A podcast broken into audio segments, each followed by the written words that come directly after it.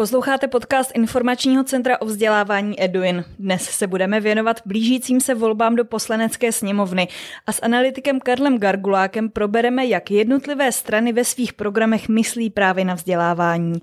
Od mikrofonu zdraví Pavla Lioliasová. Educast o vzdělávání s nadhledem. Ahoj Karle. Ahoj Pavlo. Karla, ty si připravil komplexní analýzu, ve které si rozebíral programy stran, které mají podle předvolebních průzkumů šanci na zvolení do sněmovny. My to ještě probereme detailněji, ale já teď na úvod zmíním, že jde o hnutí ANO, koalice Pirátů se starosty nebo spolu, samozřejmě aktuálně vládnoucí sociální demokracii, komunisty SPD a také program hnutí Přísaha, strany zelených a koalice, kde je Trikolora, soukromníci a svobodní. Jaké to bylo všechny programy zpracovat? Analyzovat volební programy je vlastně hodně hezká práce. Eh, my se koukáme na to, jak jsou v souladu s cíly vzdělávací politiky a eh, také potom koukáme to, jak ty strany vlastně ty své závazky naplňují. No a mm, my v té naší analýze pracujeme velmi formativně, snažíme se hledat silné stránky, snažíme se hledat nějaká pozitiva a zároveň příležitosti pro zlepšení. Vlastně nám jde o to, abychom pracovali s těmi stranami tak, jak pracuje pan učitel nebo paní učitelka z žáky ve třídě. Ty si připravil jednoduchou přehledovou tabulku, kde hodnotíš jednotlivé části programů, jako je kontinuita vzdělávací politiky, řešení nerovností v přístupu a podmínkách vzdělávání, nebo třeba řešení situace po pandemii koronaviru. Když se na to ale podíváme z určitého nadhledu a nebudeme teď hodnotit jednotlivé části programů, tyto volby nejsou první, ve kterých pozoruješ, jak se téma vzdělávání v programech objevuje, tak jak by si obecně zhodnotila letošní programy? Já bych možná ty subjekty podle jejich programu rozdělil takových tří skupin. Ta první je, eh, to jsou strany, které vlastně jsou hodně v souladu s nějakými strategickými závazky a dlouhodobými jako cíly a opatřeními vzdělávací politiky. Do té skupiny stran eh, bych zařadil byl třeba spolukoalici nebo koalici Pirostan nebo Zelené nebo ČSSD. Eh, pak je něco mezi, eh, to jsou strany, které třeba některé body moc nerozpracovávají nebo je eh, nějakým způsobem ty jejich opatření nejsou tak úplně vyjasněná, to je typicky vládní ano, po případě třeba přísaha. A pak jsou subjekty, dejme tomu takzvaně, bych je označil jako populistické, radikální nebo třeba až extremistické, kam bych zařadil SPD nebo Trikoloru, po případě třeba komunisty, kteří mají ten program spíše jako nástroj k vyvolávání emocí u těch voličů. Nejde tam úplně o nějaké konkrétní opatření, ale jde o to vlastně, aby ty jednotlivé programové body přilákaly ty voliče k tomu je vyloženě nějakou emocí je volit. Ty už si teď začal být konkrétní, už si jmenoval některé strany, ale když to vezmeme obecně na ten celý program, tak která strana s ním vyšla vlastně v tom srovnání nejlépe? Já bych úplně nehovořil o tom, že vyšla nějak nejlépe, ale eh, Třeba jsou nějaké subjekty, které opravdu lze označit za ně lepší příklady dobré praxe a e, lze označit, že opravdu ty e, body jsou výrazně třeba v souladu se strategií 2030 nebo jinými závazky vzdělávací politiky. E, a já bych možná šel po nějakých příkladech konkrétních a nějakých okruzích třeba, které ty strany zvládly zpracovat dobře. Když si to vezmu třeba od těch větších subjektů, tak koalice spolu má velmi komplexně zajímavě zpracovanou oblast středního vzdělávání, velmi komplexně komplexně hovoří eh, o úpravě, dejme tomu, přijímacího řízení, respektive ukončování středního vzdělávání, hovoří o profilaci oborové struktury, eh, hovoří o tom, jak mají spolupracovat eh, vlastně odborné školy s nějakou podnikatelskou sférou nebo výrobní sférou a tak dále. Tak to třeba může pokračovat u koalice Pirátů a starostů, která má třeba velmi zajímavá opatření v oblastech snižování nerovností a vlastně takzvané mezisektorové spolupráce mezi tím školským a eh, terénem a nějakou sociální prací, která je v tomhle tom velmi nezbytná, kde se dostáváme až na level opatření typu založení nebo sestavení podpůrných typů založených na přístupu case management, kdy budou spolupracovat právě s rodinami z nevýhodněných dětí a žáků mezi rezortně propojené školy a pracovníci sociálních služeb, zdravotnictví a neziskových organizací organizací. Taky už si to trošku naznačil, ale když budeme úplně konkrétní do detailu na ty programy, tak které strany koalice hnutí jsou na tom naopak nejhůř? Jak jsem hovořil, tak právě ty subjekty, které bych označil jako populistické, radikální, po případě extremistické a opravdu ten program pro ně není nějaká nabídka konkrétních opatření s jasnými cíly, je to spíše eh, to sdělení vůči voliči, které má vyvolat nějakou emoci. Typicky se ty eh, výroky a ty opatření eh, věnují a jsou zaměřené například na společné vzdělávání či inkluzi. To znamená, že se vlastně strany snaží podsunout to, že chtějí nějakým způsobem eh, zrušit společné vzdělávání, ale naopak vlastně ty programové body jsou jako nevyjasněné v té věci, co, co chtějí konkrétně dělat. A když potom jdete do konkrétnějších detailů a ptáte se těch politiků, takže jak budete pracovat s podpůrnými opatřeními, které jsou teď momentálně vlastně jako nárokové a financované ze zákona, tak oni vlastně odpovídají v tom duchu, že by je nerušili, že by je neměnili, že by nechtěli propouštět uh, asistenty pedagogů, po případě i jiné pozice, které třeba jsou součástí toho systému podpůrných opatření. Po případě případě třeba ten apel na eh, eh, Trikolora hovoří o eh, snižování vlastně úrovně vzdělávání tím, že jsou nějak ruší v osnovách nutnové zákony, což opět vyvolává nějakou emoci v tom, že vlastně existují ještě nějaké osnovy, existuje nějaké předepsané učivo, což na tom úrovni základního školství v podstatě není. A, ale ovšem vlastně snaží se tomu voliči podsunout to, že se něco takového děje, což není správně. To znamená, že tady do té kategorie bychom mohli zařadit podle toho, co už si říkal dřív, SPD, tu koalici, kde je Trikolora, soukromníci a svobodní ještě někoho? Částečně vlastně KSČM, ale KSČM ona trošku jako balancuje nad tou eh, stranou, která je populistická, až dejme tomu, dejme tomu jako extremistická, radikální a vlastně mezi jakoby součástí té, eh, té, té snahy udržovat nějakou linii vzdělávací politiky, eh, eh, například opatření, která míří na nějaké snižování nerovností, to znamená nějakých redukce ekonomických bariér přístupu ke vzdělávání, tak tam vlastně jako komunisté navrhují spoustu opatření, která jsou rozhodně zajímavá a jsou ke zvážení a jsou třeba realizovaná v některých jiných zemích a vzdělávacích systémech. To se týká vlastně, dejme tomu, vlastně dostupnosti některých jako služeb zdarma, obědy, zájmové vzdělávání a tak dále, což je jako velmi velmi účinný nástroj pro to, jak zlepšovat vlastně, zvyšovat šanci na vzdělávací úspěch žáka.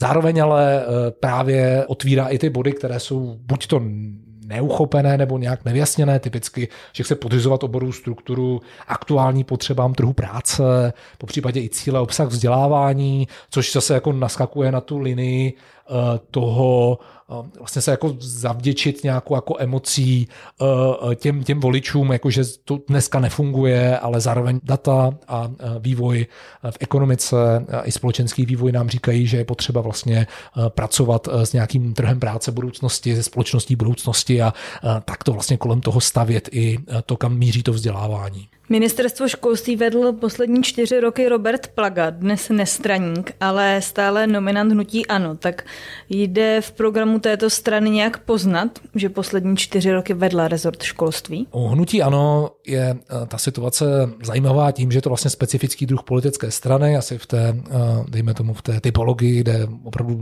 nutné hovořit o nějakém populistickém subjektu. A eh, tam je poměrně obtížné v tom jejich programu vlastně nalézt tu přímou kontinuitu s tím, co Robert Plaga prosazoval prostřednictvím strategie 2030. Ovšem to neznamená, že ty jednotlivé body jsou nějak jako v rozporu.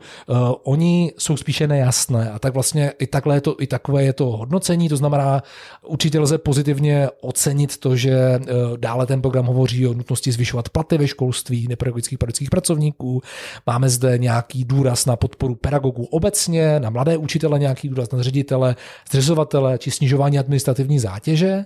Uh, to, co třeba v tom programu se objevuje jako nějakém jako menším rozporu jsou takové jako náhodné iniciativy, které se týkají cílu obsahu vzdělávání a vlastně, když Robert Plagam hovoří o nějakém provzdušňování toho učiva, které se má určitě v školách, tak ten program ano říká pravý opak. Ten program ano říká, že se má někde přidat, má se přidat nová vzdělávací oblast člověka technika, má se tamhle přidat nějaký program nebezpečné chování žáků na internetu, tamhle jakoby na nějaký programy na prevenci čehokoliv jiného a tak dále, což zase nám bopná to kurikulum a e, je to podle mě spíš jako reakce na to, co zrovna je aktuální nebo populární, což asi není úplně koncepční s tím, jak Robert Plaga, dejme tomu, chtěl pracovat eh, na nějakém strategickém řízení toho celého rezortu. Hmm. Ještě pro kontext vlastně při výběru témat, které si srovnával, si vycházel ze právě zmíněné strategie 2030 auditu vzdělávacího systému, který v Eduinu připravujeme, i programového dokumentu domácí úkoly. Těch oblastí, které si hodnotil, bylo dohromady 13. Je nějaká, na kterou se strany obecně zaměřují méně? Určitě je to taková jako mezirezortní oblast. Je to to celoživotní vzdělávání nebo další vzdělávání, vůbec vzdělávání v nějaké jakoby celoživotní perspektivě. Tam bych řekl, že ty strany si ještě těmi opatřeními úplně nejsou jisté. Vlastně nevědí, eh, jak profilovat, jako to školství samotné má hrát v tom celoživotním profesním vzdělávání roli.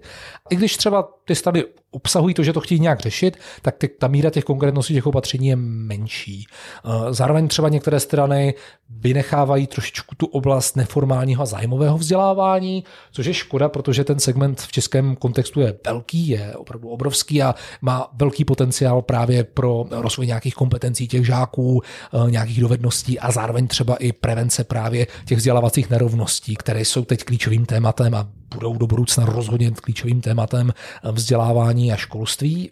Zároveň eh, zde máme ten segment těch radikálních populistických či extremistických stran, které se vlastně selektivně věnují jenom pár věcem. Oni nenabízejí žádný komplexní program, jak jsem už po několikáté zmínil, tak jejich cílem a cílem toho programu je spíše vyvolat tu emoci, nenabídnout nějaké konkrétní strukturované řešení eh, s nějakýma cílem a opatřeníma vzdělávací politiky, ale opravdu prostě jednoduše, aby se lidé buď vylekali, nebo eh, si řekli, tak to takhle prostě je a já budu proto volit eh, nějakou tady z těch subjektů a z těch stran. A je naopak nějaká oblast, téma z těch částí, které si hodnotil, za co můžeme ty strany pochválit, že na něj opravdu myslí všechny. Napadá mě třeba nějaké vyrovnávání nerovností po pandemii koronaviru, což je teď aktuální, ale nevím, jestli je nějaká taková oblast. Ty nerovnosti se objevují skutečně výrazně v mnoha eh, programech politických stran, ale to, co mi přijde, že velmi napříč je to určitý výsledek nějaké politické debaty eh, posledních let, tak je otázka financování vzdělávání a vzdělávacího systému. V podstatě i ty eh, strany toho spektra těch populistických nebo, nebo radikálních, tak eh, i ty hovoří o nutnosti navyšování nějakého podílu výdajů, veřejných výdajů na vzdělávání na HDP.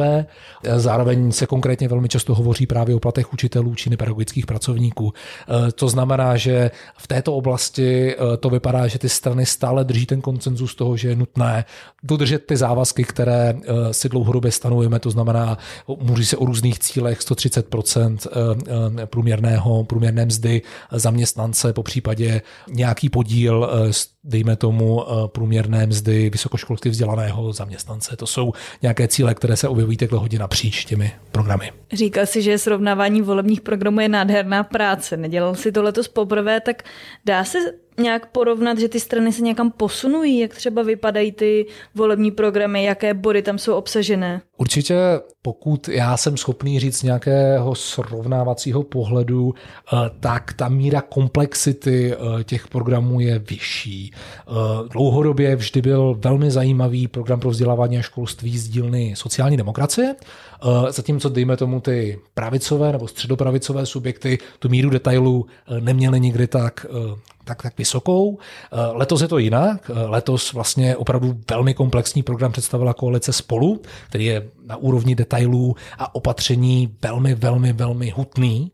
Eh, nový koncept vlastně pojetí a vůbec jako nějakou novou kulturu koncepce těch programů, tak přinesl i koalice Pirátů a starostů, která je postavena na nějakém strategickém řízení a plánování. Oni si vydefinují nějaký problém, stanovují si k němu nějakou vizi, nějaké cíle, nějaká opatření, jak vlastně ten problém chtějí vyřešit řešit, eh, což je zajímavý z toho strategického přemýšlení. Takhle bych možná mohl pokračovat. Zároveň platí, že u těch eh, jako populističtějších nebo, nebo extremističtějších subjektů nebo radikálnějších, tak tam vlastně ta koncepce těch programů je pořád stejná. Vždycky tam pár bodů, které opravdu, a už to řeknu asi po čtvrté nebo po páté, chtějí vyvolat tu emoci. To byl konzultant Eduinu Karel Gargulák, děkuju. Díky moc. Já ještě dodám, že všechny volební analýzy a také předvolební rozhovory se školskými experty devíti politických stran najdete na webu eduin.cz a to je z dalšího dílu Educastu všechno. Ty starší díly si můžete poslechnout kdy... Ty starší díly si můžete poslechnout kdykoliv v podcastových aplikacích nebo na webu Eduinu.